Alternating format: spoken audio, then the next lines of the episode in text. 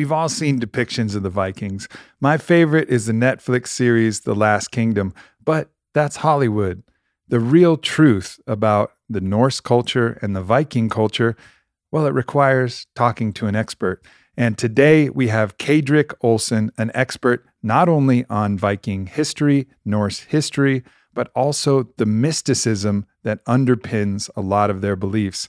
And it was really a mind blowing, eye opening conversation, and I can't wait to share it with y'all. This episode is brought to you by the new Fit for Service Academy app. Go to the App Store and download Fit for Service Academy. It's brought to you by The Cold Plunge, which is my badass new cold plunge, thecoldplunge.com, and also Onnit, onnit.com slash Aubrey. When you get to the root of most of the mystical teachings of the world, they all point to similar things, whether that's the study of Rumi or whether that's the study of Gnosticism or any Christian mysticism or just your own experiential spiritual journey that I've been on with the plants and with other teachers. And you find the similarities and you find the synchronicities and you find that the different ways that people describe the interaction of self to mystery there's a lot of things that can help expand your understanding and add different language, different metaphors, and different stories to strengthen what you internally can believe is true. And this has absolutely been the case with everything that we discuss here on this podcast with Kadrik Olson, who has a robust spiritual practice on his own that also ties in deeply to some of the mystical Norse roots, everything from the study of runes, the study of toning, and sound and all of the different stories that were part of this spiritual tradition. So I can't wait to share this podcast with you. It's something that most of us, myself included, had no idea about before actually learning from and talking to Kadrik. But before we get started, a quick word from our sponsors. Our first sponsor is Fit for Service Academy. Now, what the hell is that? You've heard me talk about the Fit for Service Fellowship probably a lot on the podcast and in some ad reads. Fit for Service is a group of people that have come together to figure out how to get themselves to a state where they're capable of reaching their potential of serving the world in the best way possible, knowing and realizing that they are a part of that world and that it starts with the self unless we are ready and fit to serve, we can't serve anybody, not our family, not ourselves, not the world at large. But the challenge with the Fit for Service Fellowship is that it's only 150 people.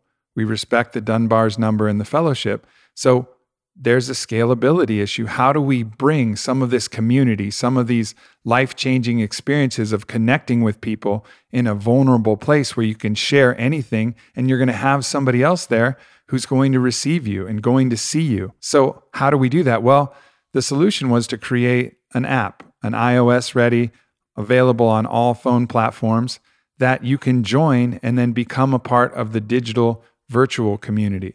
We have a ton of guided meditations, breath works, ecstatic dances that are all loaded up on there, a bunch of content that we shot during Fit for Service. And of course, all of the Fit for Service fellowship members and everybody else who is joining to try and create a movement, like a legitimate worldwide movement where people really care about tribe. In a time where everybody's saying, isolate, isolate, stay alone, we're saying, no, no, no. We need to come together as a community now more than ever. And this is an opportunity. So you can check it out in your app store, Fit for Service Academy. It's free for the first month. So just check it out, see if you like it. And if you like it, which I know that you will, then I'm excited to welcome you to part of this community. So once again, just go to your app store and type in Fit for Service Academy or go to aubreymarcus.com slash Fit for Service Academy. I'll see you on the inside.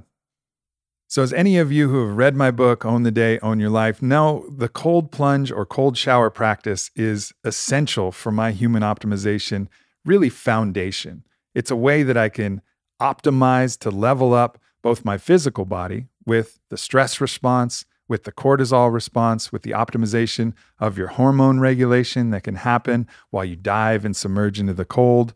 But it's also a way for me to practice mental override, for me to get myself to push past that initial resistance says, ah, it's too cold. I don't want to get in. And then you get in, and all the benefits start to accrue. And I become a different person at the end of the cold plunge than I was at the beginning of the cold plunge. And every successive time that I do it, I just get a little bit better in all of those categories. So, one of the times that I was posting this on Instagram, one of the people watching was the cold plunge that makes the absolute most elegant and best cold plunge I've seen on the market. And I was busy diving into my converted chest freezer, and they were like, hey, we got a solution that's way better. Let us show you what this thing is all about. And I'm so glad that they did. Because not only is this tub the most aesthetically pleasing tub I've seen, it has all of the built in cooling, filtration, and sanitation to give you a stable temperature with circulating water in a sexy ass tub. And it's also way cheaper than a lot of the other options out there, some of which still use ice. Like you have to import ice and get more ice and dump it in. And that's cool. It's fun to be kind of floating around in the ice.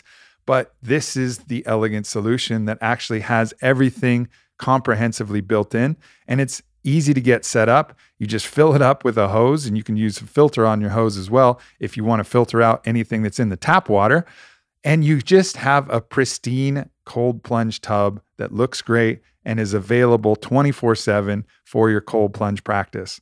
So I encourage you guys to check it out, not only for the benefits to your mitochondria and all the physical benefits, but also the benefits to your mind for that willingness to push past any resistance that you might have, train that mental override, train that willpower, and just check out their tub. If you're able to, this is one of the biggest things that I can recommend to really level up your practice across all levels. So go to thecoldplunge.com slash pages slash amp, use the code AMP for $111 off, and just check it out thecoldplunge.com slash pages slash amp. Use the code AMP for $111 off and share it. When you dive in, when you get in there, share your experience. We'll talk about it. I'll be diving in. So let's do this together. Let's all get a little bit better together. It's a new year, and this year is all you, and Onnit is here to help support you in every way possible. You've heard me talk about the Onnit 6 programs, which are phenomenal, but sometimes you just want a quicker workout. You just want to get in, get out in 30 minutes, and make sure that you're moving in the right way, that you're challenging yourself in the right way. So we have a solution. It's called Onnit in 30. So 10 workouts for under 10 bucks, and they're all incredible workouts. These are some of the most popular classes we offer at Onnit Gym. The 30 minute express class, people go in on their lunch breaks. People go in and you get a full workout with a warm up, with a cool down, with everything that you need to support your body. Make sure you stay healthy, strong, and happy, as Wim Hof would like to say.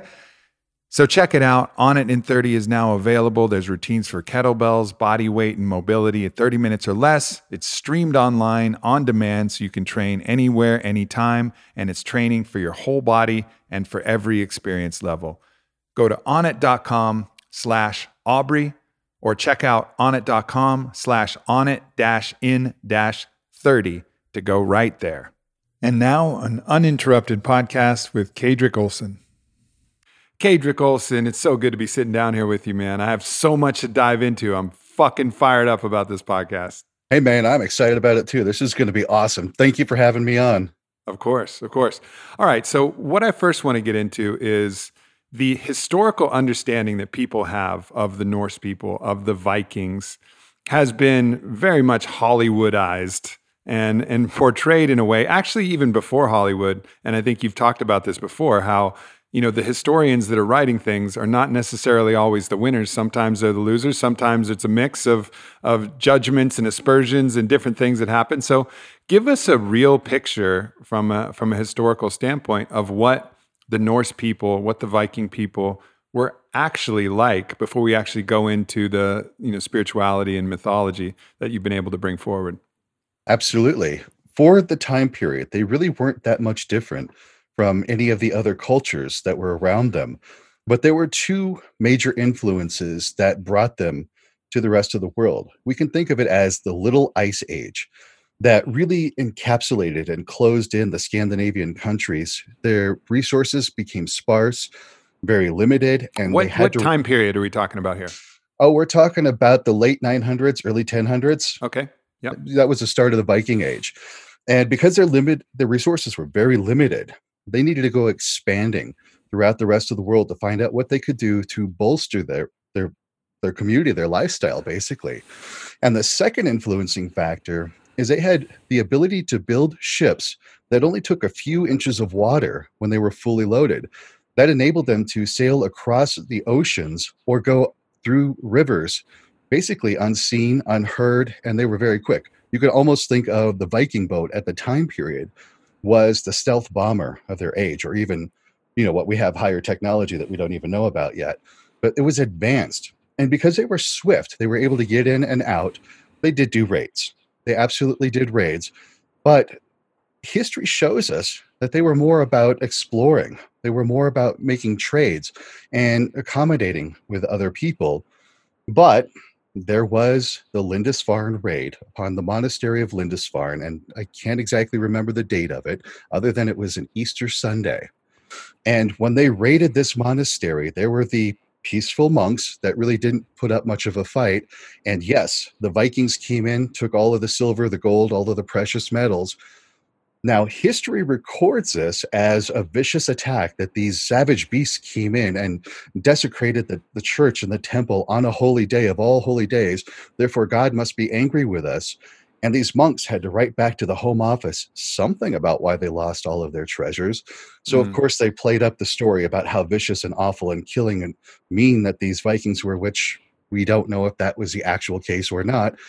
But as history ha- tends to be, we get exaggerated tales throughout history. And that mythos sort of, sort of perpetuated. There are fun little segments that we hear. Like there is a, an English author wrote about the Danes, how awful they were, that they bathed regularly, that they combed their hair in order to lure our women away from us. And that tells us, really? Is this what they were like? When we look at other cultures, like Ibn Fadlan, who was a Muslim in the Slavic countries, he completely has a different picture of these people that, yes, they tended to be a bit brutish. They tended to be a little bit more forthright and bold and direct but they also seem to be really well educated. They seem to be very into their culture. They seem to be, strangely enough, compassionate. And the Vikings that we see on TV, you know, with the shaved heads, all dirty and grubby and mangy looking and awful, doesn't hold up to history. They love to wear silks. They love to wear glass beads. They would, yes, file their teeth so that their teeth look sharp, but they maintained hygiene to a higher standard than the rest of Europe and if we were to look at a Viking compared to what we think of, they would have looked like a dandy. But believe me, they didn't fight. They didn't have the kind of mentality as a dandy. They just would have looked that way because they liked the finery. Mm. I think it, it it speaks to the bias that a lot of us have, and that a warrior is supposed to be only only brutal and only rough and only all of these aspects but it's missing the reality that permeated all of history like we know socrates and it'll be depicted as this kind of impish philosopher who's just thinking all the time but then you read the stories of his accounts of rescuing Alcibiades with incredible bravery, diving in front of him with his shield until the phalanx could come come back and like regain the men. And he was a an incredible warrior, but we don't like that because it doesn't fit our understanding, our narrative of the scholar named Socrates or, you know, Musashi. We love talking about all of the men that he slayed in hand to hand combat. Less do we love talking about what an amazing artist he was in calligraphy and what an amazing writer he was. It's just these are kind of like the things that don't make sense for us in our narrative. And I think there's actually a, a strong and beautiful movement that's going on to reclaim the entire birthright of a human being, which is all of the things. You don't have to be one archetype, you can be all of them. And why not? You know, and it seems like the Norse people have been categorized in that, you know, brutal Viking warrior archetype, but had all of the other aspects of them really ignored because of our bias towards that that narrative, that construct we have. You're absolutely correct. Even the sagas will tell us that a good man is capable of protecting his home, is capable of wielding a sword or an axe in combat, but he also must be able to compose poetry. And so, what we see at this time period, if we really look at the history, we find that for this time period, these were some of the most educated, well read people on the planet by their own writings and by other cultures going back and saying, wow, you know, these people were very, very influential in literature. They wrote down a lot of stuff, especially the Icelanders and the Danes. But this aspect gets lost. And when we get to the side where I look at the mysticism and the magic, that was actually a very well developed esoteric system that overtly got lost. But if you can get into the translations with a mystical mindset and pick apart some of the words and the phrasings and the things that are hidden in the lore, you find out that their mysticism was on par for Western esotericism throughout the mainland Europe at that time period. So they were a pretty advanced culture that, like we were saying at the beginning, the uh, sore losers got to write the history in this case. Well, and of course, then the the historians that we're probably reading, they had the Catholic bias, right? I mean, and so anything that was not the Catholic dogma was paganism was you know they were heretics it was all nonsense so they there was not even an effort to understand. It wasn't like ah this is this is an interesting mystical truth that reminds me of the gnostics of the no that's not what the catholic church did at all. And so you know you see the multiple different periods of bias and then also I have to understand the norse people were not homogenous. Surely there was the brutal you know types of people. And surely there were the you know the peaceful types of people that were like maybe we can make improvements in farming instead of raiding. And then there's the other people like fuck it we're just going to raid. You know there's not going to be one you know one permeating thing. Just like there's not in american culture or any culture there's a whole spectrum of behavior. But we often you know categorize people in as one nature. I, I think we did that with the Native Americans for a while. They were all, you know, brutal savages that were scalping everybody. And then perhaps now it's actually flipped. And it's like, no, they were always the peaceful, noble, noble, you know, earth-based spiritual warriors. Okay, yeah, they were probably both. You know, they probably ferociously defended themselves and some out of anger were vicious, but also peaceful and spiritual and beautiful in all the ways. And and I think we have to understand that all of these ways that we categorize things that have happened in the past are just rife with our own bias. And uh, and and this is what's great to get in with somebody who's really discarded all of that bias and like all right let's really look at what this was all about and go deeper. So just glad to be able to dive into this one because it's not something that I would have instinctively thought of doing um, so just grateful that you were, you know, took the initiative to go and do it. Thank you. And you're absolutely right. Any conquering culture that comes in tends to demonize the in, indigenous cultures, no matter who they are. And the same way was the Catholic going into Scandinavia, the Catholics going into the Celtic and the Gallic territory, and then Europeans coming into Native American. They tend to demonize those cultures so that it when they dehumanize these people, it makes it easier to take their land, to overtake their culture. And then when everything starts settling in, then you lose that conquering mindset and you can take a deeper look and go, oh, yeah, these were people the entire time that had complex cultures that we ignored at one time. And now it's time for us to go, oops, sorry, let's go back and take a look at that. Right, right. So let me just see if I understand um, you know who the Norse people were. So obviously, you know, we commonly call them Vikings but that's not necessarily completely accurate. And then, so where where was the boundaries? There was the Germanic tribes, and I'm sure there was some some crossover. Where do you kind of loosely, and it's probably hard because there's probably a lot of mingling of the different peoples. But where do you loosely, you know, when you talk about the tribes that you would call the Norse people, you know, who actually followed the runes and who had this similar mythology that we're about to get into, you know, what were the peoples that uh, that that encompassed? In the mainland Europe and the Germanic territories, we would think of these as the Teutons, the Teutonic people.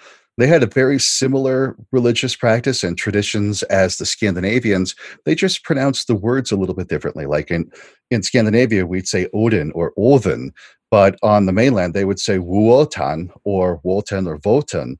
Thor would be in Scandinavia. It's Donar to the Teutonic people then when you get up further into Scandinavia and even in the mainland, it is really very tribal. It's very different village to village, even country to country. One of the things I tend to talk about is if we look at midsummer, the rituals that would go on at midsummer, if you were in Iceland at midsummer, you would be doing rituals to the Norse god of Tyr, which deals with justice and discipline and structure, order, self sacrifice for the greater good.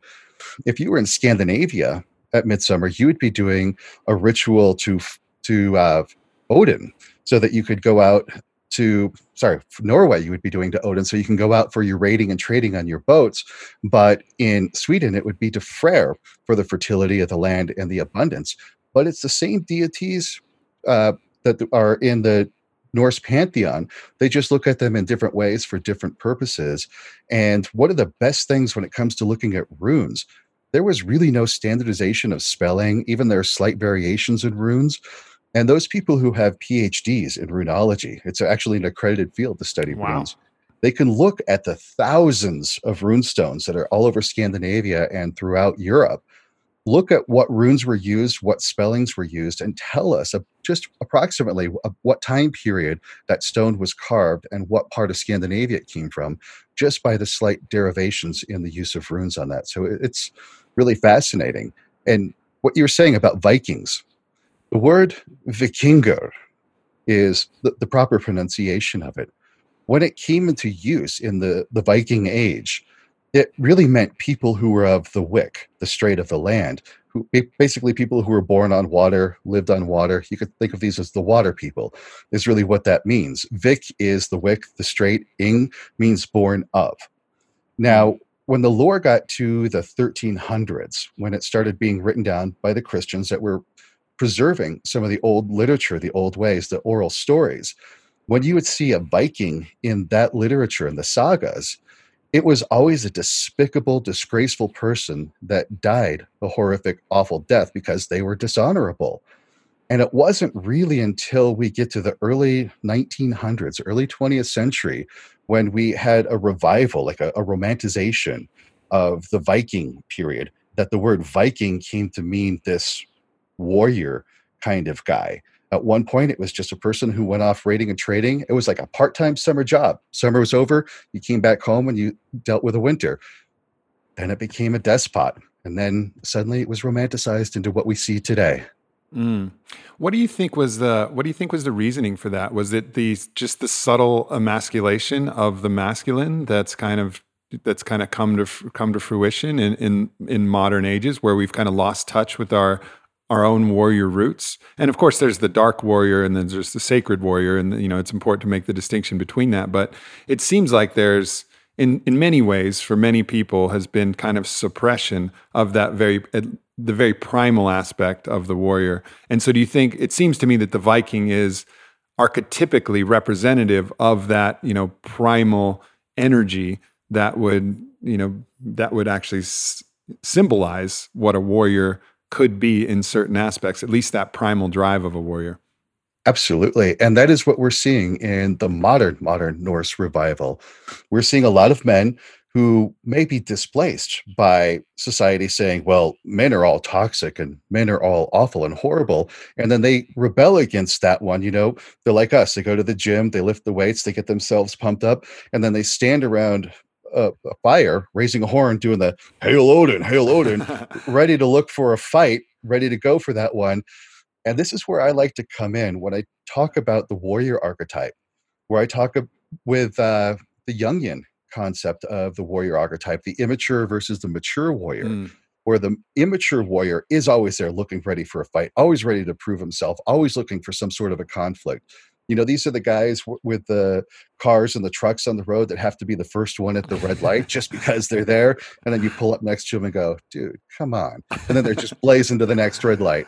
Where the mature warrior tends to be the most dangerous man in the room but you never know it because he's well trained he's well disciplined he's well armed with knowledge and practice and if something were to go down he's up in an instant shuts it down and it's over and you can really tell who the mature warrior is because he can do all that with just a look. He doesn't even have to move. He just gives a look to people and they're like, mm, Yeah, okay. nothing nothing to prove. And I've seen this time and time again. I'm, you know, deeply involved in mixed martial arts, not personally as a fighter, but someone who's through my company and through a lot of the connections and contacts been I've known both world champions, many world champions, and also many amateur fighters just starting out. And there's nothing more dangerous than an amateur fighter who desperately wants to prove how tough they are. And there's nothing safer than a world champion who knows exactly how tough they are. And it's just, you know, one is always itchy looking for a fight, looking to prove themselves. Their ego is fragile and anything will cause them to want to prove that how how tough they are. Where someone else who's really proved it, it takes a lot. But if you really keep pushing and keep pushing, they'll handle the situation. And it's not just with fighters. You know, I've known you know great operators who've been in the military, and you know, there's the gung ho, just starting out, just enrolling, all fired up. You know, and then there's the ones who've been in service and been in the special forces and so sweet and so calm you know. But but you know like you can sense it if your instincts are in tune. Like this is the person that you want on your side and you desperately do not want on the other side.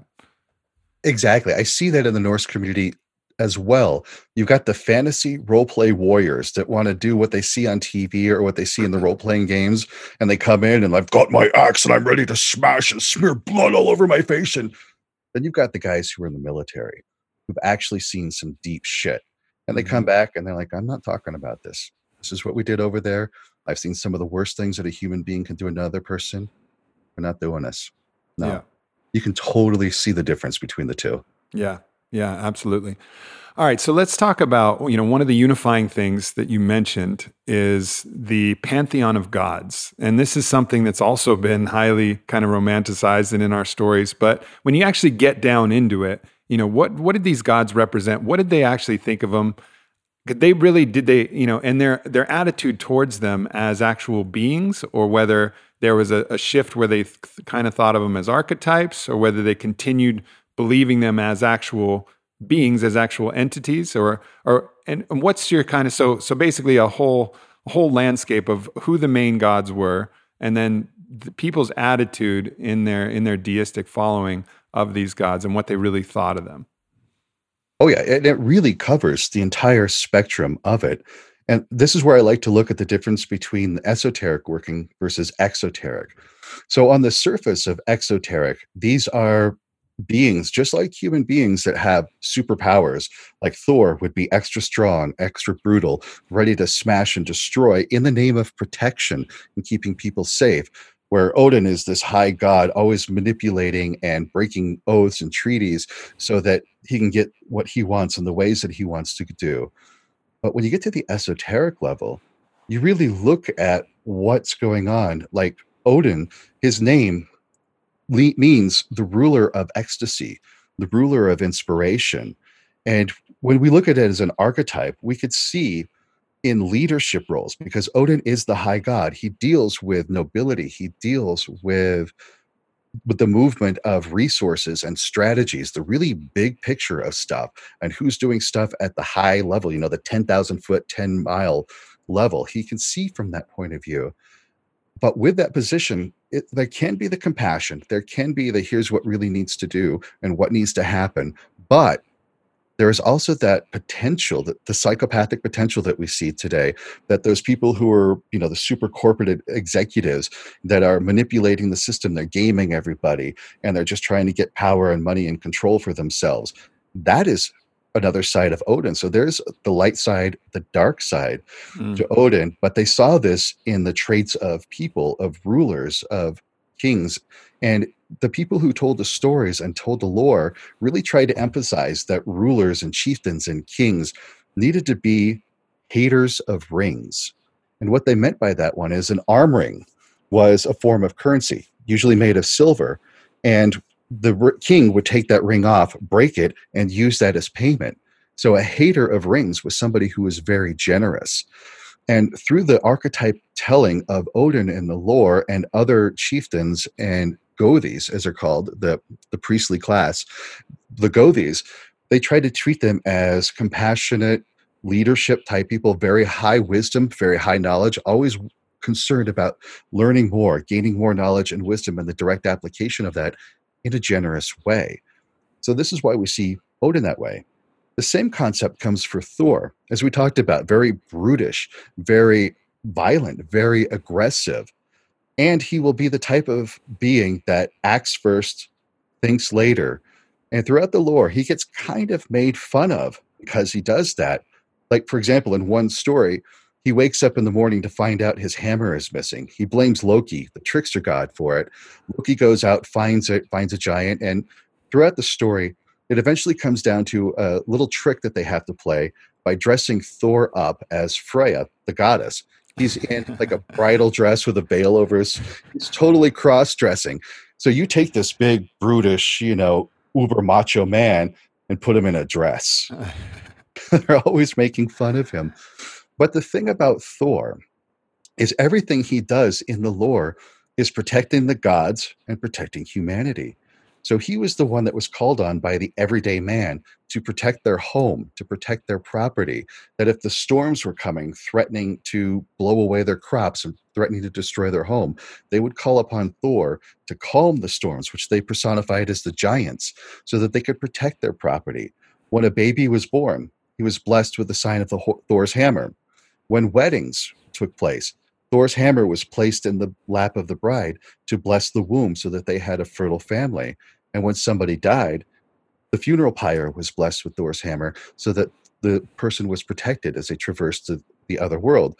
So, what we have is these archetypes are not very simple, not very direct, they're very complex. And the deeper we get into the lore, we see that every one of the high gods, from Odin, who is missing an eye, Thor, who is brutish and doesn't think too well, Tyr, who deals with discipline and self sacrifice, is missing a hand all of the high gods have some sort of a handicap that they have to deal. There is some sort of a limitation that they have to deal with. And unlike other traditions, these gods are not immortal. They die, they suffer, and the whole world is reborn again after all of these gods die. Now, some people see these as actual beings that they need to worship and venerate, which is fine. That's good. That's more of the exoteric practice. But what I want to teach people and how I'm trying to convince people to work with the deities is look at these archetypes within yourself mm. and commit to sacred actions as, as actions sacred to these gods. For example, when you're walking through your home at night, making sure the doors are locked, the alarm is set, the windows are closed, that's a sacred action to Thor. You're protecting your home and family. When you're doing what you can to read, like li- listening to this podcast to boost your knowledge, you're doing a sacred action to Odin. When you're in the morning, every time you do your same hygiene routine, you know, five o'clock, six o'clock in the morning, you get your water, you do your bathroom stuff, you go do your workout, then you get your morning smoothie or your morning breakfast going. You do the same process over and over. That's a sacred action to Tyr So th- this is kind of the archetype versus the actual being. You could see it either way. Both are valid, but I think it's better to see it within yourself and live it for yourself. Mm. Yeah, absolutely. What about the goddesses? You know, because these are you've just covered. You just covered uh, Tuesday, Wednesday, and Thursday. By the way, for the for people who don't realize, Tuesday being Tyr's Day, Wednesday or Woden's Day, Odin's Day, Indeed. Thursday, Thor's Day. So this is like this is deeply embedded in our culture too, in our words, in our language. Like this is a part of us. You know, whether we want to acknowledge it or or not, and whether we realize it or not. But then, of course, Friday is uh, is Freya, right? Isn't that isn't that her day? So there's the goddesses as well, and uh, I don't think people probably know nearly as much about the Norse goddesses as they do the gods. This is one of the things that I love. There is a direct connection at the Proto Indo European language level between the Vedic cultures and the Norse cultures. And where this is going is the lore tells us that there are 12 Aesir, 12 gods, and 12 Asynjur, 12 goddesses. So there is this masculine, feminine aspect, just like we see in the Tantra aspects from the Vedic lore. And since we talked about Tuesday, Wednesday, Thursday, let's talk about Friday. Freya. Freya and her brother Freyr are both venerated as fertility forces. She is feminine fertility. She is the natural resources of the land. She is your compassion, your love, your sense of beauty. And she is also like I said, the fertility of the land. So if you were to take the seed, which is Freyr, her brother, and plant that into the fertile soil, then you can have the crops to grow. But she is also your massive resource potential that you could tap into. Like if you were trying to start a new business, that's the capital. That's the audience you're trying to reach, your target market is Freya. It's not just a goddess, but it is this living resource that's out there. Now, some people will say that Friday could also be Frigg's Day. And Frigg is the wife of Odin. One of the cool things that's in the lore is Odin tell eh, we're told that Odin is the most knowledgeable, one of the wisest of all the gods, but the only being in the entire universes that could best Odin is Frigg. and Frigg is said to know everything but speak nothing of it. And she cares for the home, she cares for the family. And so when you do set up a home, when you set up a hearth and you're making dinner and you're cleaning the house and you're making sure everything is in order, that's Frigg. One of the cool things about the Norse time period before the advent of Christianity is that men and women were on equal footing. Women could go into battle. Women could carry a sword. There were women bearsarks, women berserkers. Absolutely. And during the wedding ceremony, the man gave a woman a key. This is the key to the chest for their, their money, their resources. And she had rulership of everything in the home. The house was her territory. And yes, she could press legal cases. She could go to court battles called the Thing and press legal cases. But when people came over to the home for hospitality, it was her right whether or not to serve these people. And by serving, I don't mean she was a servant, she was subservient to anybody. That was her sacred action saying, Here are my resources, gift to Freya. And I am thinking you are worthy, you are honorable to share this mead, to share this food, to share this home. And therefore, it is my determination if I can give you hospitality or not. And the man didn't really have say over that. I mean, he could get angry, he could get upset, but it was ultimately the woman's right to say who was in that home and who ruled over everything. It's vastly different. Vastly different. And this was a time, a time period in which, you know, the desert religions which sprang up were very patriarchal and, you know, so, and very much so like enforced a vastly different landscape than what we would see now. Because what you're talking about is similar to, you know, after you know thousands of years, you know, women in in society have reclaimed these rights. I mean, women's suffrage. We're talking 20th century stuff where women were allowed to vote and women were actually placed on equal footing. Women allowed in the military. All of these things are recent advancements. But for the Norse culture, they were riding along with this from the from the drop. So, what we might think of as primitive there, you start looking and peeling back one single layer, and you're like, oh, wait, okay, yeah, they had they had this right, like way earlier than we did, and, and, earlier than a lot of cultures, and, and many indigenous cultures did. You know, there's uh, it's you're hard pressed to find a deeply patriarchal indigenous culture that doesn't venerate, you know, the the sacred feminine. Um, so it's it's cool to just start to start doing that initial. And as we get more into the mysticism, there'll be more of these layers peeled back where we're like, oh yeah, these Vikings, yeah, great warriors for sure. But let's look deeper and and really appreciate everything that they brought to the table and what they had in their society because it's it's robust. It, it certainly is. And what we see on TV just scratches a tiny little bit of surface of it and then exaggerates it into a completely erroneous direction. Yeah, totally.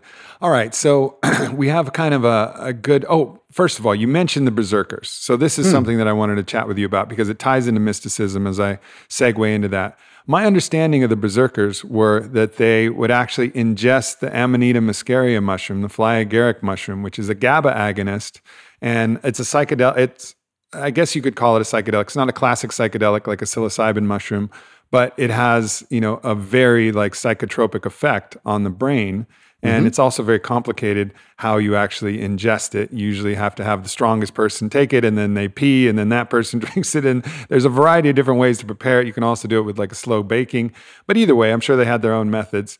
Um, but is that is, your, is that your understanding that it was the Amanita muscaria mushroom that would bring them into this heightened state and get them ready to be the most fearless warriors they could be in battle?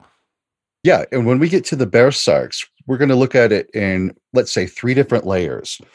The Bearsarks, which the word means bear shirts, because they would wear the shirt of a bear, right? The bear skin is one form of this. The other is the Ulfhednir, the wolf hides. They would do the same, but wearing a wolf skin. Their combat forms were different. The Bearsarks would be, you know, your typical straight on heavy combat, but they were the ones that could go into it fearlessly, sometimes without any sort of clothes or any sort of mm-hmm. shield. They would just have their axe or a sword and just go ferociously into battle. The Ulfhednir would were more guerrilla warfare. They would hide in the woods and they would sneak around and do very subtle, sneaky attacks. And the Ulfhednir, by the way, is part of the origin of werewolf lore, men that would become wolves. Oh, wow. Now, both of these are shapeshifter traditions, which in the Norse term is called Hamaramer, which means shape, strong. And these are practices that are Odinic cults. They, they were worshippers of Odin and they practiced Odinic rites. And you're absolutely right. There is some lore suggesting that they did take fly agaric, the Amanita muscaria mushrooms, to get into that bear sark state. And really, the best way to think of it is a furious, ecstatic state, which is where we go back to that term of Odin, his name Odin, the ruler of ecstasy, the ruler of madness, the ruler of, of inspiration. The key word there is other. And other is a part of the soul that can express energy. The way I like to think of the other is it not only gives the poetry, a poet, their ability to compose poet poetry, right? But the Bearsarks and the warriors, their ability to go and go just like furious. If it's closed, they stop. And the energy produced by the other is just like the ki. Mm. That whole rah. So you feel that furious, that ecstasy going. Now, it took a very special, unique kind of person to be able to be a Bearsark. It couldn't be your average, ordinary warrior. And when we look at the descriptions of the men and even the women that were Bearsarks, they had very problematic difficulties with temper. They were easily angered. They were easily upset. They had a hard time fitting into normal society. They just really were difficult to deal with. And really hard to deal with at the social level. If we were to come into modern times and we were to analyze that, this could be somebody that has anger issues. This could be somebody with chronic PTSD that needs some sort of way to deal with it and vent with it. And in our modern culture, when we have men and even women that are like this, we segregate them off and say, oh, no, no, no, you can't be here. We, we don't want you here. This is awful. This is terrible. You can't be a part of this. In that Old Norse society, they looked at this not as a handicap, not as a dysfunction, but they looked at that as a strength and said, We need your ability, we need your prowess. And here's the training that you can get to accentuate those capabilities. Here is this mystical cult that you could be a part of to learn these techniques with this substance so that we can make best use of what we consider to be your talents rather than some sort of a deficiency. Completely mm. different total view on it.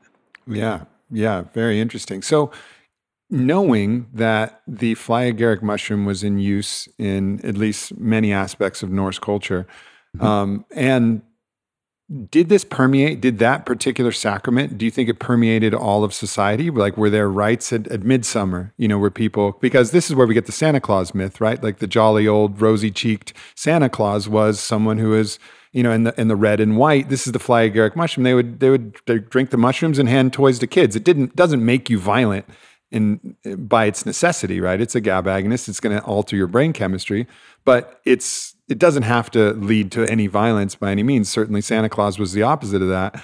So, did is there evidence that this was kind of a widespread sacrament, or was it really reserved for almost like the mystery school of the Bearsarks? Um, and, and so, yeah, where did the where did it go? Was it was it society wide, or was it was it pretty reserved? That I'm not entirely sure of because I will tell you, some people will debate and argue that maybe it wasn't always the Fly Agaric, but it also could have been Liberty Caps. They mm-hmm. were up there. And it could have been heavy consumption of mugwort, which was a pretty prominent medicine sure. in that time period. And it could have been some use of all of that. Now, this is one of the things when it comes to tribal society, as we have different deities, different practices, different places, Maybe in some places it was Fly Agaric. Maybe in some places it was Liberty Cap. Maybe in some places they found an endogenous way to reach those ecstatic states. Sure. Unfortunately, the lore and the history isn't totally clear for us. But some of the reconstructionists today that are putting some of the pieces together have certainly suggested all of those as possibilities. Well, it makes it certainly makes sense that Liberty Caps would have been a part of at least some people in the culture because as we now segue into Norse mysticism, I mean the mystical truths that they're arriving at are at the many of them are at the blistering edge of our understanding that we've gotten from many of the other great you know eastern traditions and cultures of the past but also you know the modern mystics that are exploring through this psychedelic renaissance and, and the truths that we're discovering they seem to have access to. So it becomes interesting, you know, and certainly there's, you know, new research and books like The Immortality Key, which is a recent book talking about, you know, the ritualistic use of sacraments to expand, you know, kind of mystical awareness. It's certainly a great tool for that, something that I've been, you know, involved in and for 21 years now since my first vision quest at 18. But it seems like there's a, a psychedelic influence, but of course people can arrive at these things, you know, through uh through Satori, through just, you know, some kind of download that occurs, you know, through just meditation or some kind of time in nature or some fast or some sickness. There's many ways that it could be there, but it certainly seems psychedelic inspired when I start to hear you talk about, you know, kind of the mystical paradigm um, that the Norse people were involved in. Oh, absolutely. And what this brings to mind is we know the flying ointments that came from some of the Wicca tradition in in Europe and uh, England, where women were riding their brooms. Mind you, I say riding because they would put this ointment with like aconite, hemlock, henbane, wormwood on the end of a broom and insert it.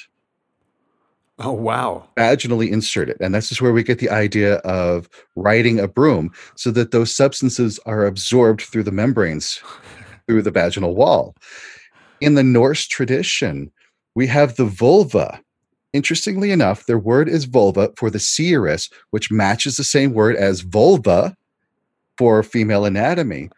And one of the hallmarks of the vulva, the seeress, the, the women who would cast prophecy, is they always carried a staff with a brass knob at the end. Now, no one's really flat out found direct correlation between flying ointments and psychedelic substance and the insertion of this brass rod, this brass knob, but we can really make that as a logical inference that they achieved these prophetic states through the absorption of, of entheogens through the mucous membranes.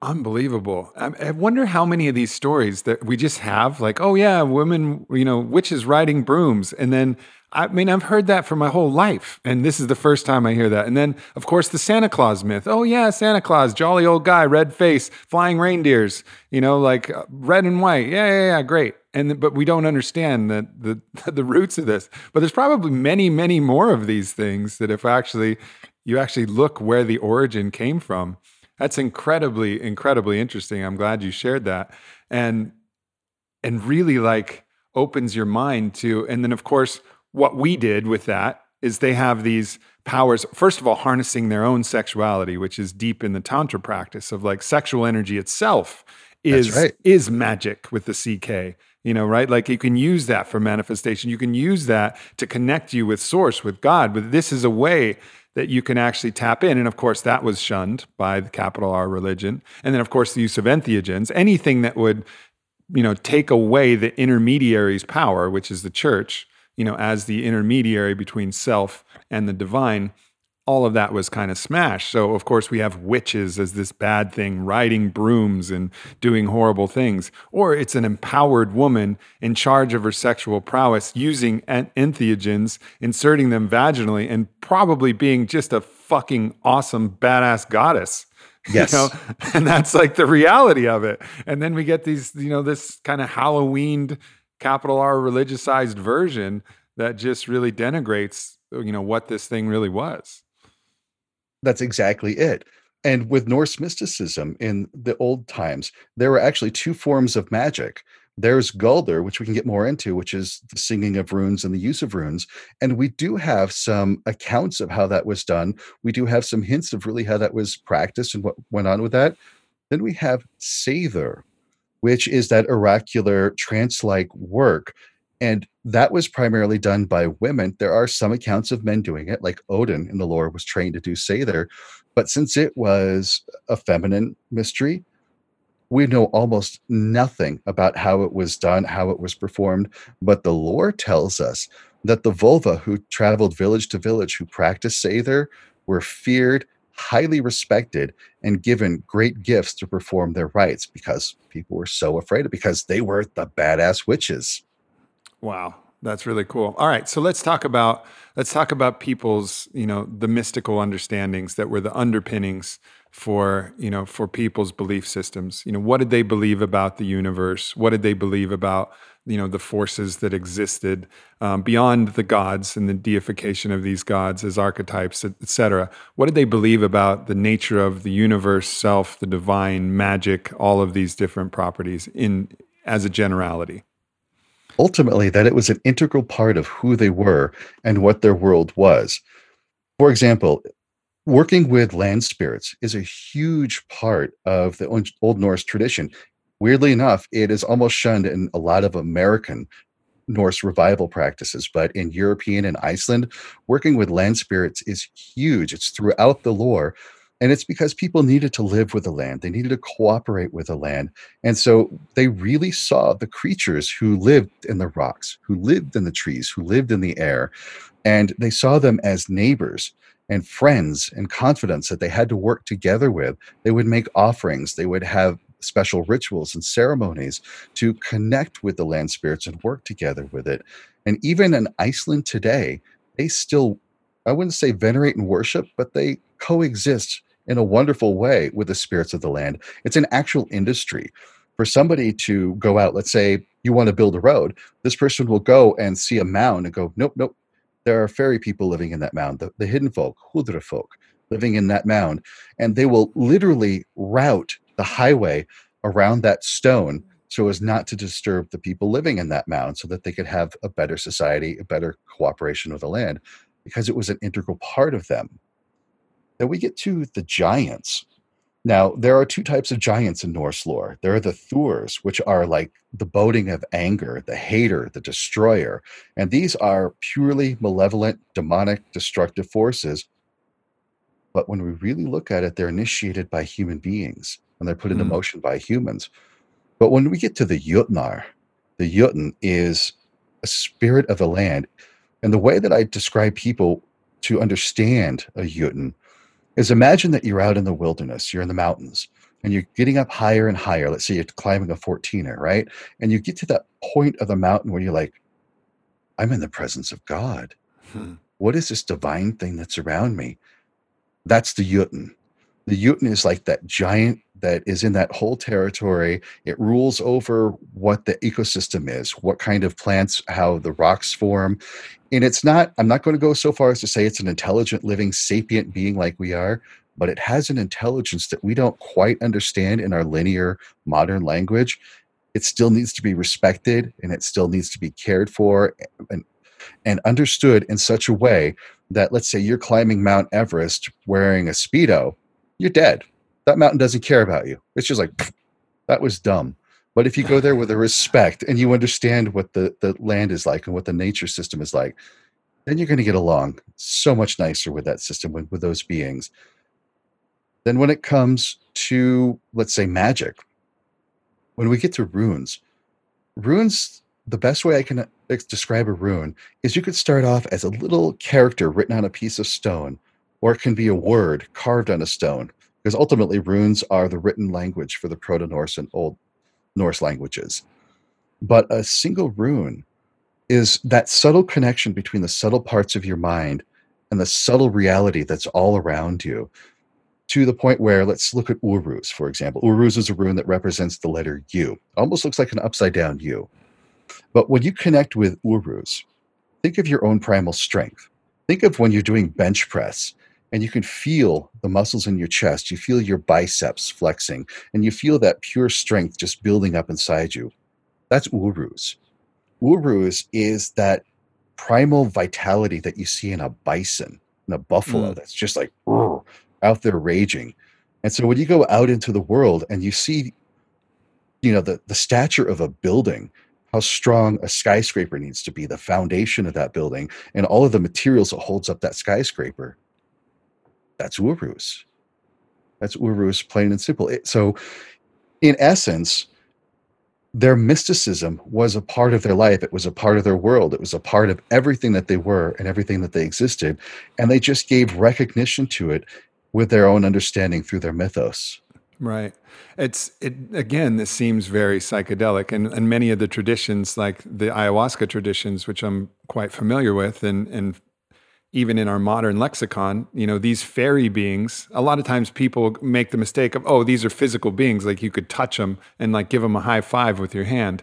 Well, that's not what that's not what they're talking about. They're talking about astral beings. They're talking about entities that exist in a realm beyond our ordinary waking consciousness and that may not be embodied, at least in this form. Maybe they at once had a physical manifestation, but uh, you're encountering a being that does not have a physical a physical space that it's currently occupying, but it's occupying it in the astral. And then as you travel up the dimensional arc, you know, landscape, these beings get less personal. They're less likely to have a little conversation with you, less likely to have any kind of personality structure, but they come more archetypal. You know, it becomes like an energy the dark a dark energy an angry energy a light energy a healing energy. And so you move up the realms to the upper astral or the celestial or whatever you want to call it. There's many different systems. But these are all talking about the non-physical dimensionality that most of the cultures who've had you know any kind of direct experiential mystical ex- tradition they all understand this. You cannot do a dmt based psychedelic enough times or even a psilocybin based one and not encounter beings. And then have those beings be creative interesting you know wise enough that you say there's no way that i could be imagining this. If i'm talking to myself this is a part of myself that is so much smarter than me and so much more funnier than me and so much more creative than me. It's it's it doesn't even make sense. I'm always open to that possibility you know as within so without. Of course hermes trismegistus gave us that wisdom and, and i don't know if it's necessary to even differentiate. But nonetheless, you see this and you see, okay, so these were this was a culture that actually understood that we're constantly surrounded by energies, entities, non-physical things that in the animist traditions that you find in a lot of psychedelic cultures, they actually believe them as actual beings and and can actually communicate with these beings. And so it's really, really interesting to see like how much of that was at play in Norse tradition when we think of it and as maybe okay maybe the Shipibo people the ayahuasca tradition that makes sense but it was also very much the same thing but just with different words and different ways that they called it giants and fairies versus you know what in the animist tradition we might call it. Exactly. In the in the Norse tradition we have Yggdrasil the great world tree that holds the nine worlds in place. Now, the lore doesn't specifically address nine worlds, but those of us who have really plied through the lore and pieced it together, we find that Yggdrasil serves as that conduit that the shamanic type, the Seidr practitioner, can get into that conduit and travel to the realm of the light elves, Ljósálfheim, and really con- confer with these beings, which are for want of a better word, like the ascended masters of other traditions, they're like the archangels, they're these higher level beings that aren't quite gods, but you can traverse these realms. You can go to Asgard, where the gods are. You can go to Vanaheim, where the fertility gods like Frey and Freya are. Or you can go to Svartalfheim, where the dwarves are, the master smiths, the dark elves.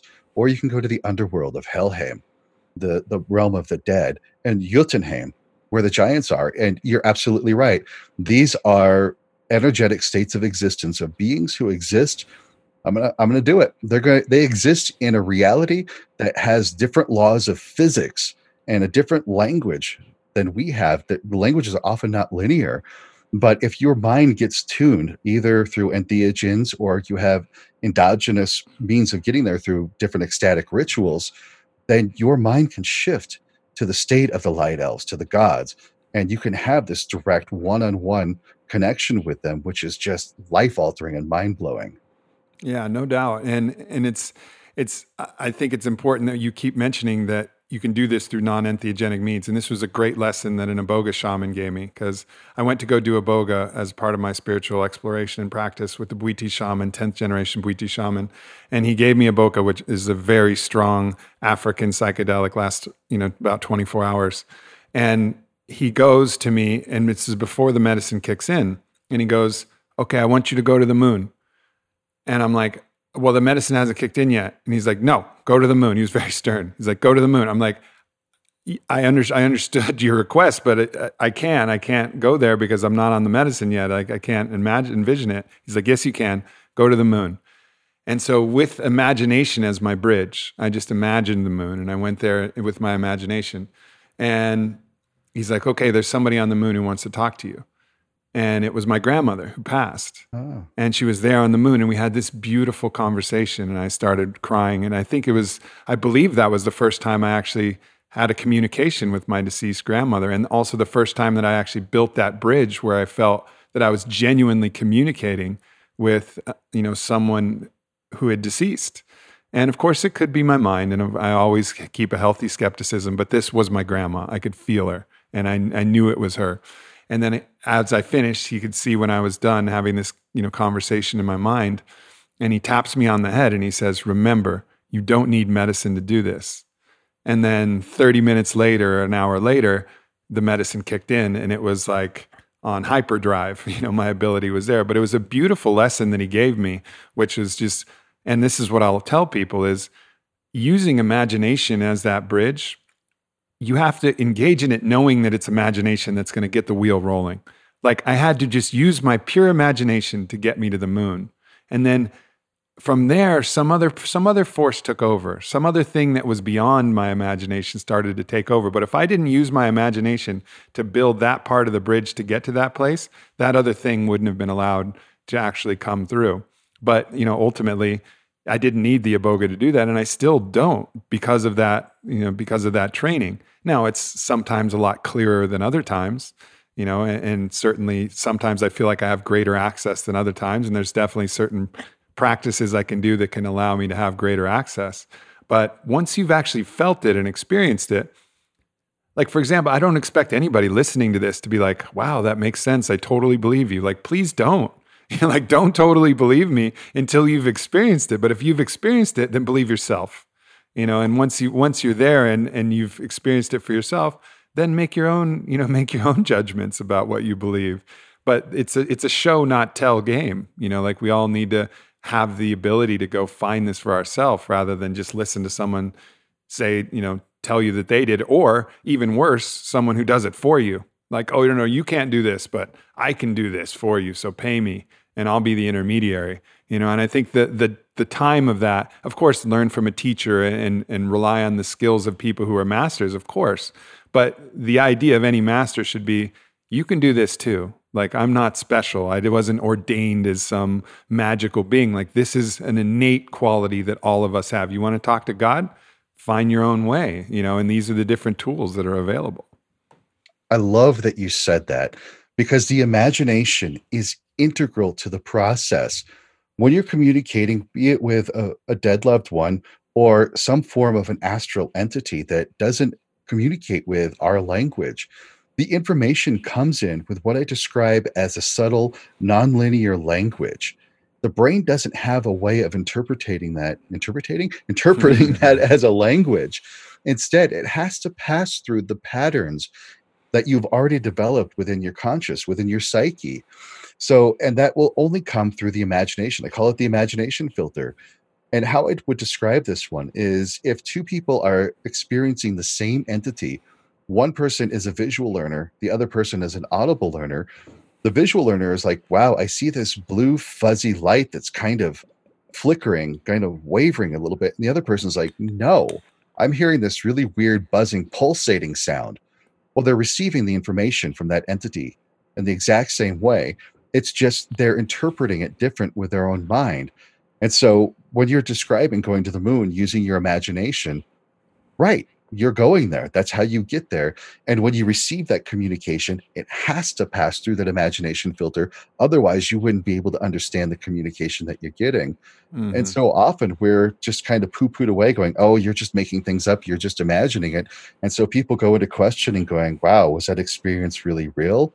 And what I will tell everybody is anytime you receive information like that, Gnostically, go out test it and validate it. Verify that what you got is authentic. And if you can't then maybe you were making it up. But if you can find some correlation to that information you've made a solid connection and trust that.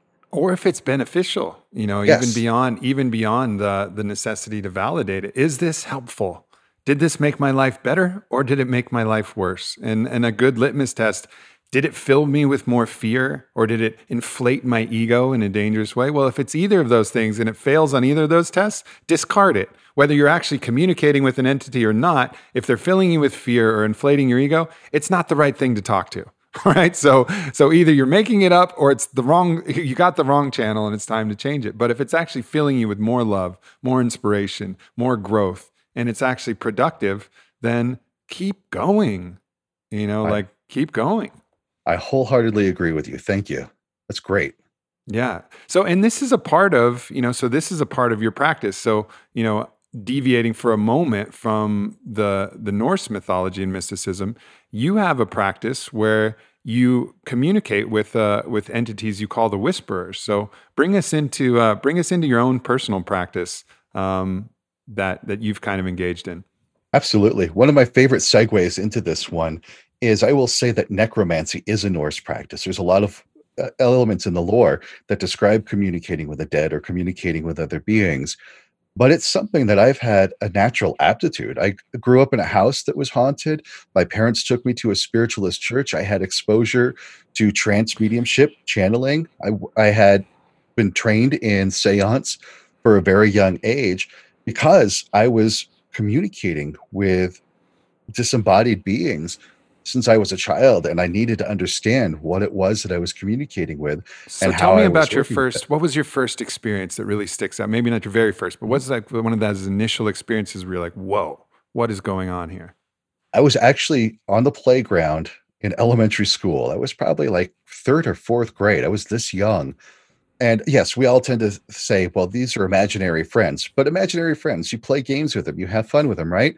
No, these guys are sitting there telling me, you know there are five worlds that you can encounter and that there were five different layers of existence from this time period to this time period which now i understand is different densities layers of density. And these beings were describing stuff to me that were just like what? Wow.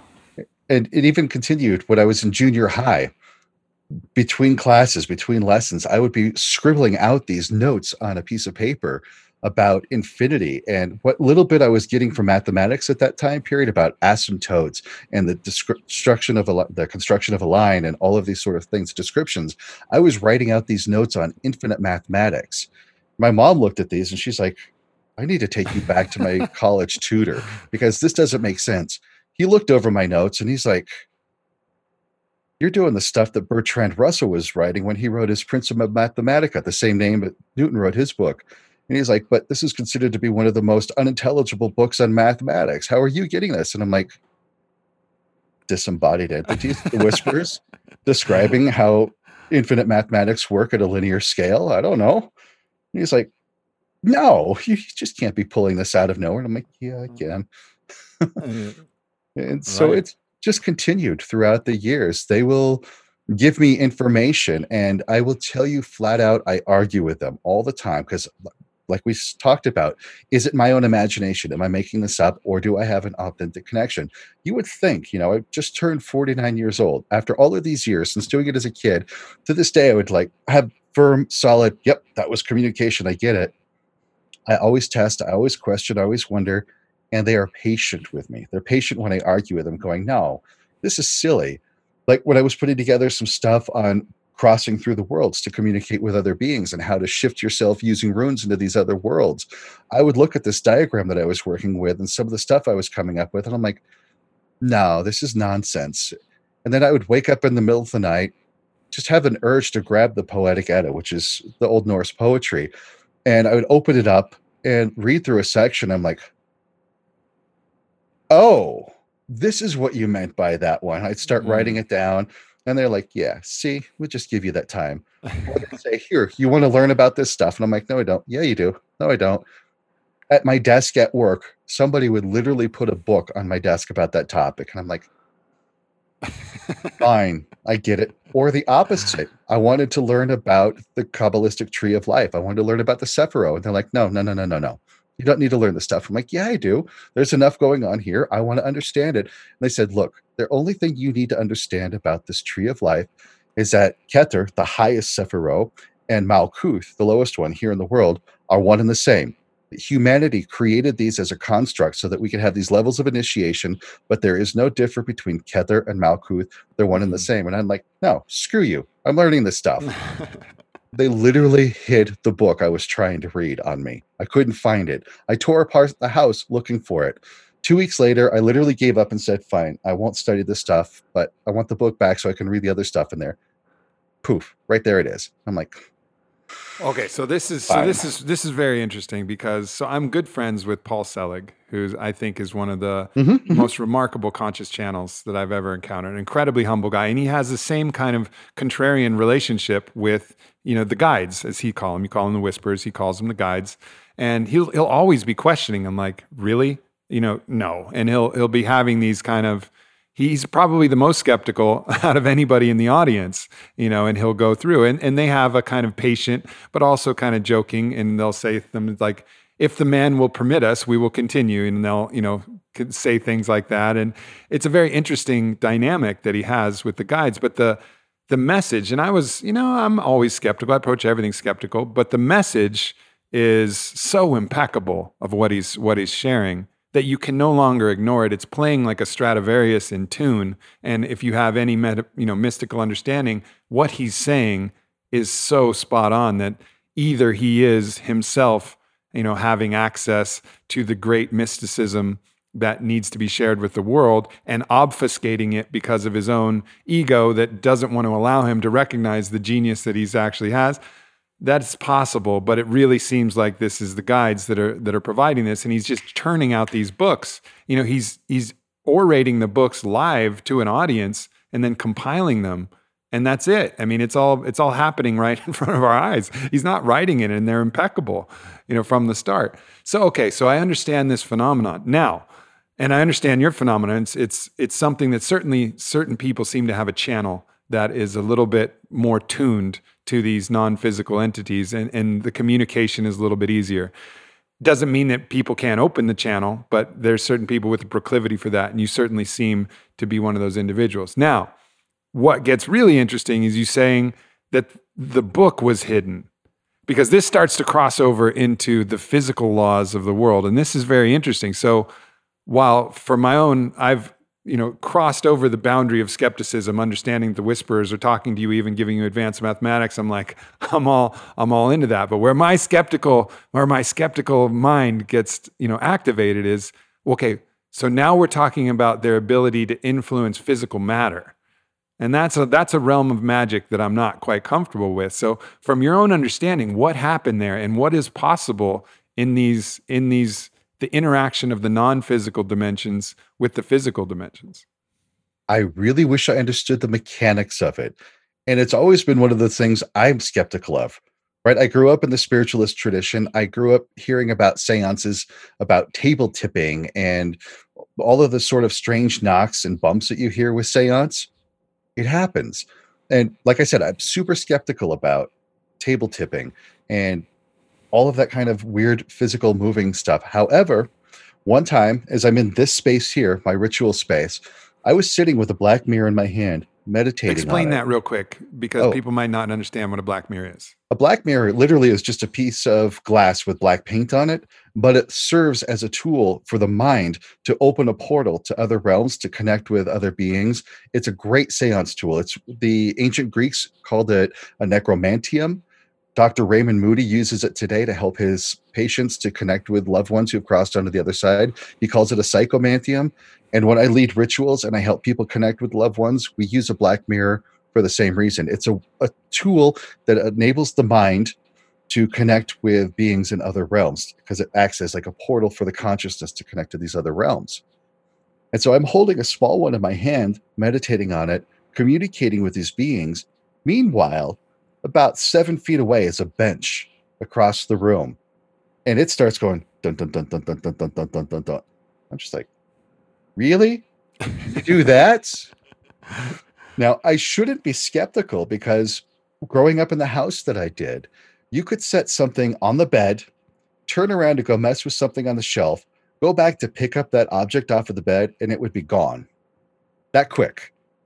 When I brought keyboards, musical keyboards into the house, because I've been a musician my entire life, I would be in the middle of the night hearing the little keys going tink, tink, tink, tink, tink, tink, tink, tink, tink. I'm just like, really? What's going on here? So I don't understand the mechanics of it, but it's just one of those things that have proven itself time after time after time that these non-physical energetic beings have some means of manipulating physical objects. And it seems like a, a limited means, you know, from these stories. It's it's it's very interesting. It reminds me a little bit of uh, the movie Interstellar. Did you see the movie Interstellar with Matthew McConaughey? I did. He's in, he's in that alternate dimension, that Bardo that he's in, you know, where he's actually communicating through the books mm-hmm. that he's like knocking off the shelf, and it's like an immense amount of his effort in the in the Bardo that he's in, in that you know non physical dimension that he's in, in the black hole. An immense amount of his effort and emotion can just tip the book over. and it seems like that, you know, obviously it's a story, but there's interesting ways that the human mind accesses stories, perhaps because it's a known, it's a known truth that we've played out. Even though I think the movie Ghost had it like that, where, you know, ultimately it's very hard you know to be a non-physical entity and actually interact with the physical world because you're you're trying to actually build a bridge um, just like it can potentially be hard for us to as physical beings to access the non-physical. Certainly some people have more capabilities there. Uh, but it's really interesting to just open our mind to that possibility that some in some way there's a force that can be applied that's a condensation of that energetic force and it condenses to such a, a, density that it can actually you know make something happen in our density of reality which is just a condensation of the all anyways. So but really interesting to think about absolutely uh, some of the two explanations that i've gotten on this one is Allan Kardec wrote a book about spirits and it was a channeled work talking about how there could be a higher level being that has very little density compared to our physical reality. It cannot manipulate the physical, but it is higher intelligence, higher in compassion, higher in wisdom, and it will employ the use of a lower density being to manipulate the object. So there is this multiple layers of potential communication loss mm. with what this entity wants to express, what this entity understands and communicates, than what you receive and what you understand. But it takes this little entity to be able to move it. But he's also saying that it takes our energy. We have to contribute energy into that one because our energy has that ability to manipulate physical objects too. So it is the mutual connection of all three of these entities, which could even contribute to the poltergeist effect, which is just the emotional output of te- telekinetic energy to move an object. Like, you know, you can't express your emotion physically. You can't say what you need to say. You can't cry. You can't scream. But that energy needs to release in some other way. And it comes out telekinetically, like a book flying across the room or a glass getting knocked over.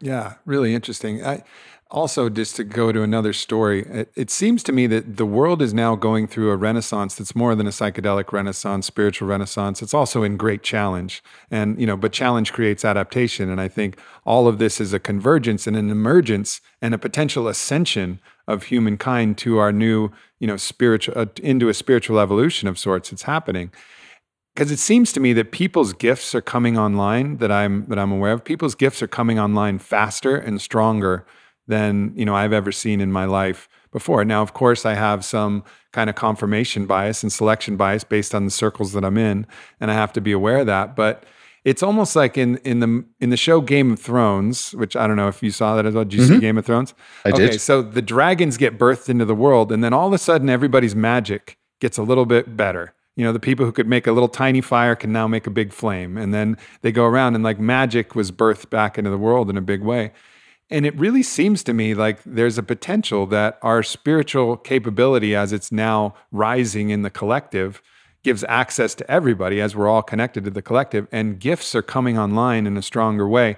And so while things may still be extraordinarily rare or difficult now maybe in a certain amount of time even linear time from now these things may not be so it may not be so difficult and may even be more possible as as the collective shifts and as we as beings participating in the collective start to shift this is one of the disappointing things with Disney magic or Harry Potter magic is a lot of people have come to the belief that magic is this waving of a wand, bibbity bobbity boop, and things instantly transpire right in front of you.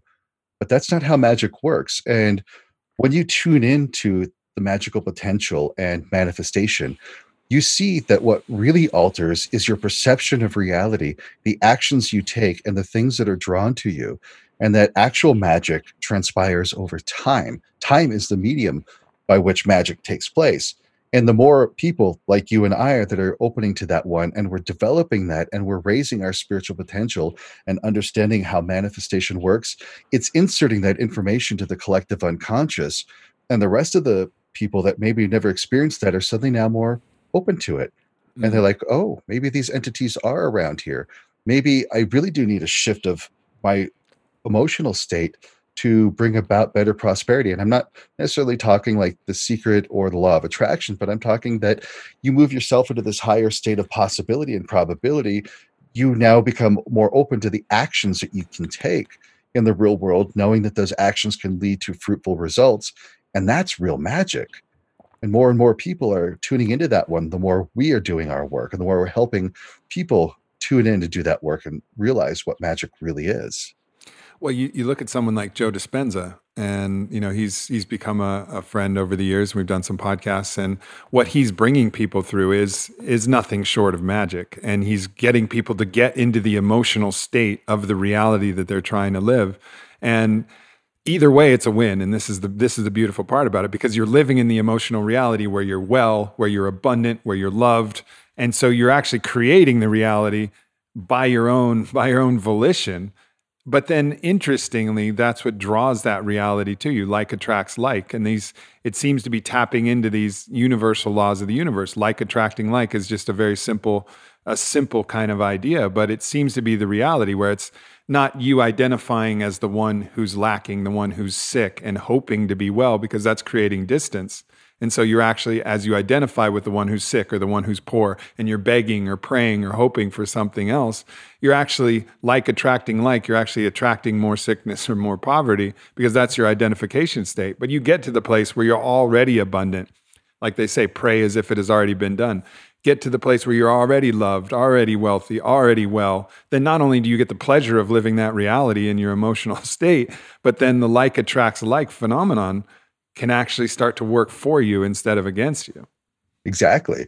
And this is one of the lessons I teach with runes is we'll look at two different runes. We have Nauthiz, which deals with need, with desperation, with what you don't have, versus Wunjo, which is the joy of what you do have and what you have accomplished.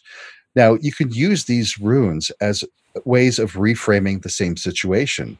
Let's say it's the end of the paycheck, the end of the month, and you've got $25 left you can go, oh no, I've only got $25 left. What am I going to do? That's a Nauthiz mind shift. A Wunjo mind shift would be like, wow, I've got my bills paid. I've got food in the refrigerator. Everything's taken care of. And I've got $25 left. This is great. It's the same situation it's just you're using a different rune to apply to it. And so I get people to try to look at whatever their situation and they're going, wow, this really sucks. This is terrible. This is awful. I had them lean into that one so that they feel it, they experience it, and they're just like, oh, this is awful. I'm like, yep, that's your Nauthiz state. Now, what would ever be the same with everything there? But the difference is, Wunjo, how do you make the joy out of this? Well, I've got a house, I've got a good running car, I've got a good job. I can see the path before me that's getting better. And I'm like, yes, this is your foundation that you feel that gratitude, that joy, that sense of appreciation for what you do have, so that you suddenly are aligned to getting more of what you've got. The, the Lord tells us that better not to offer too much, for a gift demands a gift. And a lot of people think that means, oh, I got to make sacrifices to the gods. I've got to give these away. I've got to get that. And I'm like, wait a minute. You've already got the gifts. You've already got the things this is a call for you to be grateful and show appreciation for what you do have so that the gods and the universe and everything hears that and you tend to get more of what you're focusing on that you do have. So I try to get people to make that shift. Yeah, yeah, no doubt. And people underestimate the gift of gratitude. You know, I mean, I think one of the big, the again, talking about universal laws, one of the universal laws is reciprocity, and that's exactly what you're talking about. And you know, I was deep in a in a Wachuma Masada ceremony uh, with my great Wachumero, the spiritual teacher that um, that I work with for many years, who, who recently passed, and he was really teaching this law of reciprocity, and he teaches many different beautiful laws. But I started to understand it, and was interacting with it in an interesting way where. I recognize that you know you smoke mapachos, which is a which is a sacred tobacco. Um, that's like basically like a sacred tobacco cigarette that they they hand roll out there, and it was interesting. I started to learn that, you know, from that animist tradition, that the fire itself was an entity or a, or a force or whatever. And and so as I would light the mapacho, I would light it, and there was all of these different things that would happen. The smoke would go in my eye, a little uh, weird things like the the fire wasn't behaving in the way that I that I wanted it to, and the smoke wasn't. And then I remembered the law of reciprocity, and I said, "Hey, fire." you know, thank you. Thank you for, you know, giving me access to burn this tobacco and connect with the spirit of the tobacco plant. You know, like, thank you. And then everything shifted. And I could literally hear the voice like, You're welcome, son. Just remember, you know, remember, remember to say thank you. That's all that's all we'd ever ask was like the word that it came. It's like there's nothing more that you need. I don't need to make a, a fire altar and, you know, sacrifice things. I just need to say thanks you know thanks to and and that's going to be applied to everything thank you to your food to the sun to the more we can get in that state of gratitude it's going to have those positive effects on us internally partly because we're connected to that thing that we're thanking. You know like all the in unicity all is the same anyway. So that feeling of gratitude is is mutual always always on the spiritual level. And i think it's just so important for people to remember that thank you is thank you is always enough. Exactly. And that's what the ancestors were teaching us when they taught us to connect with the, the spirits of the land, the gratitude for the gifts that they give us, whether they're a fire being or a stone being, you know, the air that we breathe, everything, we're all connected. And if we want to personify these elements of nature, fine. But I do think that they are geniuses in ways that we don't understand even if it's the fire of a lighter or a match, it's still a living being of some kind. Mm. And expressing that gratitude for that moment just goes so far. It's yeah, great. no doubt. All right, so let's talk. Let's go dive straight into runes here because we've mentioned them quite a bit, and this is really interesting. So, one aspect of runes, what you see in the movies and things, is the runes being used in an oracular capacity. So I forget the how to pronounce it, but the Sathers, Soothers, or whatever that that had the oracular capacity, and and that's certainly one aspect of the runes but there's a, a whole other aspect that you're talking about which you know is is different than the oracular but let's talk about these one at a time the first is the oracular utilization of runes throwing the bones they would sometimes say i don't know if that's accurate or not but so what was that what was that utilization very much like we would use tarot or or one of these different modalities now Absolutely. And I can say that using runes as a divination tool is very powerful, very effective. I've done it for many years. I left it behind for a while, but the whispers are telling me it's time to pick it up and start using it again.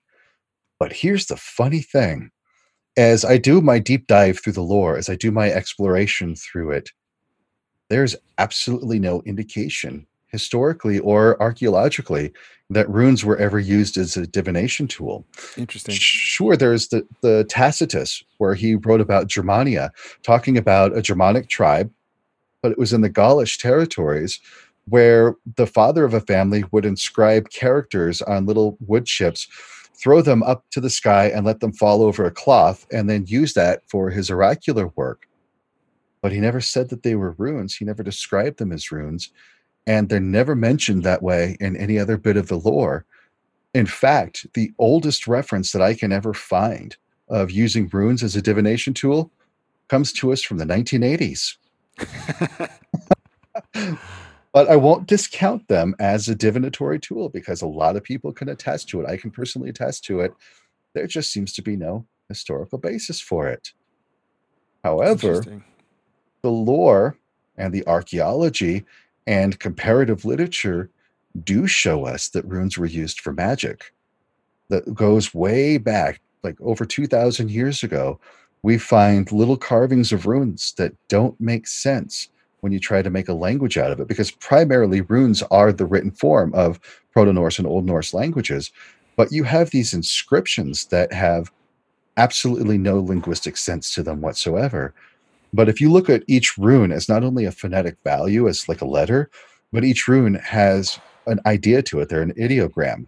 And you look at the energetic nature of it from the mystical mindset, you realize that these amulets that were carved using the Elder Futhark, the old runic alphabet, you see that this was a protection formula, or you'll see that this was a healing formula. And you can really start putting the pieces together when you look at the runes as ideograms rather than just phonemes.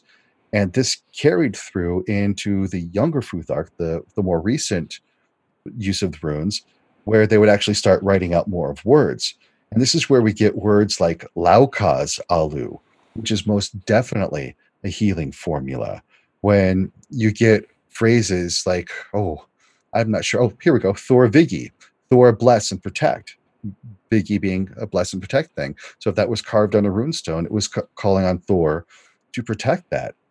And then throughout the lore, we are talked, we hear little phrases like Onrande Gel, under a shield I sing. And we see these little references of the runes being sung throughout the lore. And if we pair that with the archaeology of amulets that were carved with magical intention, we see that into the lore with how they were sung. We look at other comparative literature that talk about these people were singing these magical incantations. We can piece together that the ancient use of runes was yes, they were carved with intention, but then they were sung which really brings us back to the work of Jonathan Goldman, where he talks about intention with frequency equals manifestation. The Old Norse people were doing this for the longest time with runes. And where I bring that to the 21st century is like we talked about. What is Uruz? Uruz is your sense of strength, it is your sense of vitality. And I put together a little bit of a video. These are actual runes that I will use. Let's say I'm in the gym and I'm doing that bench press and I am on my fifth set of five, and I'm looking to really kind of push a new PR on this. I will, before picking up those weights on that last set, I will enchant into myself, Uruz, Sowilo, Uruz, Sowilo, Uruz, Sowilo, and I'm feeling that strength, that vitality going into my muscles. I'm really developing that mind muscle connection and really bolstering and augmenting the strength there so that when I bang out that last set of five, I'm like, yeah, I can do this. and then I help people to associate that with everything in their life. You know, Fehu is a rune of value, but it's also a rune of effort and energy. So if you're working towards a degree or building a business, your Fehu is the time, effort, and energy you are putting in to getting that degree, to building that business, to working on your relationship. So Fehu could mean a whole lot of things. It's that investment that you're putting into getting things done. The uh, it it's it was really interesting for me to hear you talk to Paul Chek about this. I really enjoyed it because I've recently gotten into my own mantra practice, largely because I interviewed someone, Dr. Kulreet Chaudhary, who wrote a book called Sound Medicine, who talks goes deep into the Hindu tradition and all of the different mystical, you know, aspects of that and their use of mantra and their use of creating mantras for different different functionalities and how the actual names of the deities were magical names because the chanting of those names, the sounds that were created, ah, ow, um, oh, you know, all of these different things have different characteristics that can that it can imbue upon you when you actually bring your body as a resonant vibratory you know entity into those states of those states of sound those states of vibration it can actually make changes my wife is a sound healer so it makes nice. perfect sense that you know i've felt what the effect of these different frequencies can be especially when they're self-generated but then to understand that the runes were a technology you know that were actually put together with sounds in accord with what the what the frequency could be just like the deities were named in accord with the frequencies of what the chanting of those could actually imbue upon the person who's engaging in those sounds it's it's incredible Absolutely. And in fact, there really is that, like we talked about earlier, a correlation to the old Proto Norse language and the Vedic languages through an ancient Proto Indo European lang- uh, language to the point where I'm fascinated in the Norse tradition when we're using runes and a, a formula for manifestation is Alu, A L U. When we sing it like a rune uh, rune script, we're putting our runes together so we do that Uru Sowilo Alu.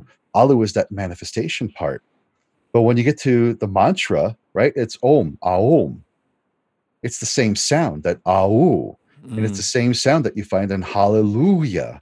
so it really makes me go, hmm, what is it in the ancient mind that knew about that Au sound that brought that manifestation ability out?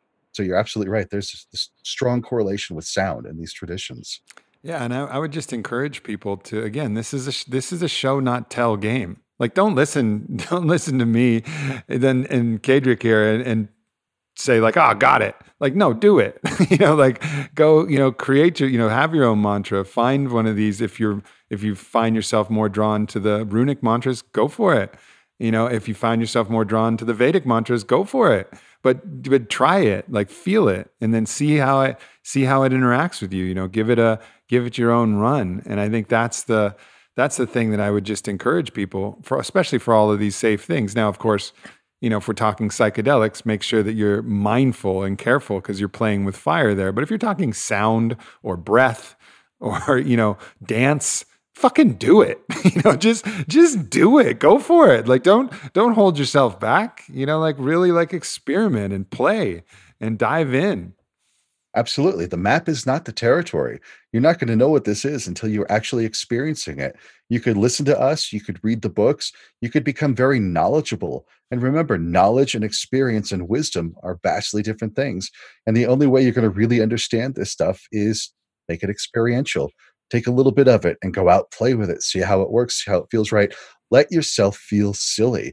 If you just want to sit there and go oh oh feel silly for the first 30 seconds to two minutes that you're doing mm-hmm. it but then just let your mind if it if it fades and and goes into some other place follow it. But if it still feels silly go man it's not for me. That's cool. You guys can do it all you want. Right right exactly. So another interesting thing that I've been that I've gotten aware of recently is uh, the creation of sigils. So, and the utilization and the way that I was instructed by a by a recent friend who had, you know, he got these tribal markers and he had these really cool symbols that he would draw on his arm. And I asked him, "Well, what are these?" He goes, "Oh, this is my sigil magic practice." I was like, "Sigil magic? Like, explain more." And basically, what he does is he takes a word, and his method is he removes all the vowels so if the word was freedom, it would be FRDM.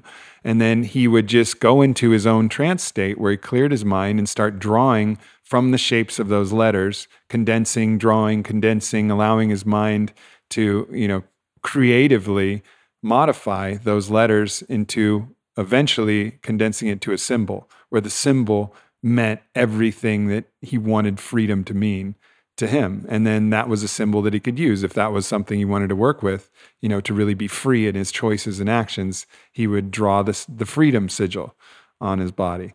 And so I, I'm interested to hear your take on it because obviously runes are a different thing. It has a much more traditional construct, but in a way, these are symbols of things that are meaningful that were somehow distilled down. Um, so, what's your understanding of, of the sigil practice and how it can be utilized uh, for people who are interested. Love sigil magic. I've done it in so many different ways, and the runes absolutely lend themselves perfectly to sigil working. Like we talked about, uh, the frequency and sound as manifestation. We take that a step further with every shape and symbol of the runes. I'll give you an example. If we're working with what's called the Einherjar, which are the eternal single combatant warriors, they are the perfect ideal archetype of the mature warrior. And if you want to tap into that warrior archetype, that warrior aspect, I'll give you three runes to work with. we're going to talk about Thurzaz. It's a rune of aggression and violence. If left alone, it's just pure aggressive violence. We already talked about Uruz being that primal strength, that primal power, and that's really what a warrior needs. That to be able to tap into that strength and that physical prowess. But the warrior needs the rune Tirwaz. Tirwaz is associated with the, the Norse god Tyr, about structure, about discipline, about focus, about self sacrifice for the greater good. If you were to take the symbols of those three runes, the stave forms, and stack them on top of each other, you would get what's called a bind rune. And working with bind runes is a very, very traditional magical practice that dates back, you know, 2000 years throughout the whole history of working with runes, is you stack them together. Now, where you come into this one is you need to think about your aggression, your violent tendencies, because that's your Thurzaz. You need to tap into what is your physical strength, your vitality, your physical prowess. That's your Uruz What's your reason for doing it? What is your discipline level? What is your training? And that's your Tirwaz. And if you were to take the seed sound of all three of those runes, paired with your internal understanding of that, you can load that sigil, that bind rune, with just the seed sound of thoot, thoot. And you could turn it into like an ecstatic ritual. You're just going thoot, thoot, thoot, thoot, really concentrating on what it means to be a warrior. Now, if you carve that onto like a little piece of wood or you paint it onto some stone and it's like this little amulet that you can carry with you, now you need to go into a situation where you need to be a little bit more aggressive. Maybe you need to have a confrontation with your boss or a coworker. Maybe you're going into a legal battle where you need to have a little bit more of a gumption, or you know you're going into a situation where, hey, maybe you're an MMA fighter and you want that aggressive energy, right? You take that that charged sigil with you into that situation. You remember what it feels like to be connected with those three runes. You say to yourself, "Thoot, thoot, thoot." You're back into that aggressive warrior that's mm. disciplined and focused, and you could bring that energy out of the ritual space into the real world with you through that kind of sigil working.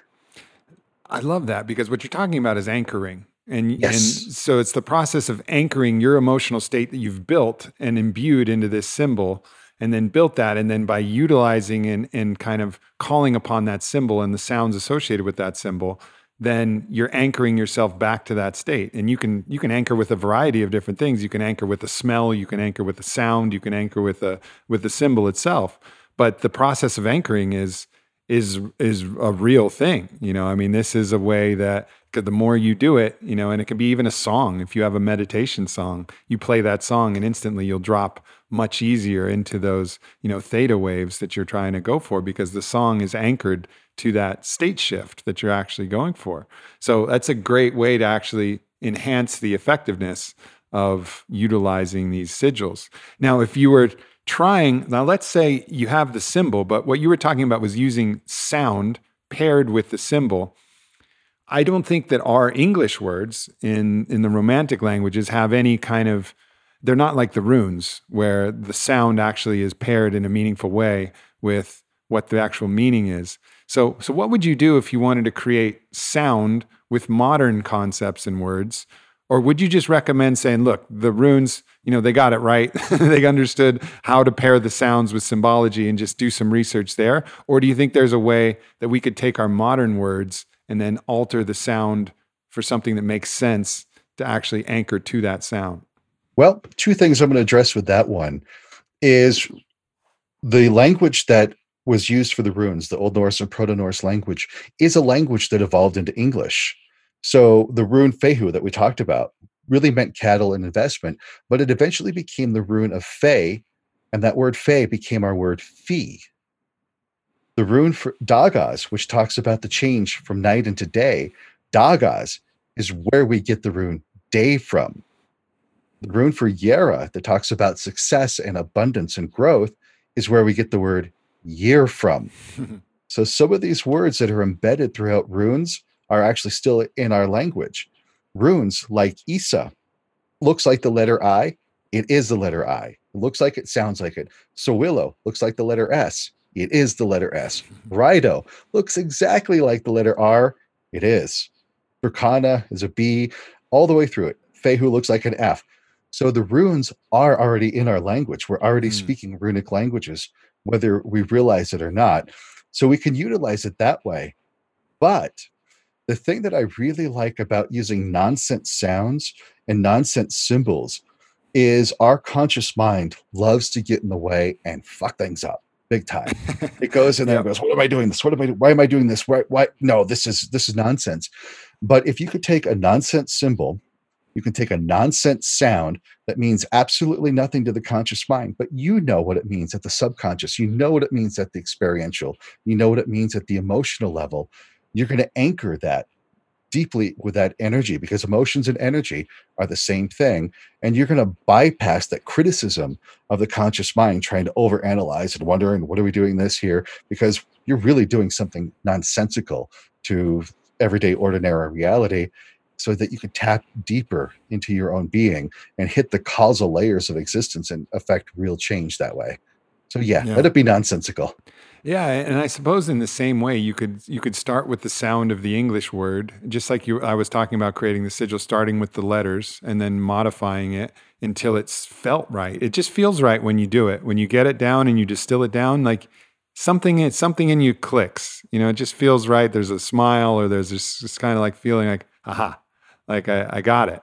And I suppose you could do the same thing with the sound, like the word freedom you know, and then you could play with freedom, E-O, E-O. And maybe that's your thing. You know, I was, I'm obviously on a podcast, so I'm not exactly clearing my mind and doing it, but it could become something else that through the incantation you could modify and then and then imbue it and then as you said feeling more free feeling the ability to and anchoring it to that so that the sound the symbol and the state that you're actually desiring all become one. And then you're a magician. You've, you're practicing real magic Exactly. You've got to make it as abstract as possible. And like you said, if you can go to that EO, EO, it makes it super abstract. So you stop going, well, what does freedom mean to me? What is it like?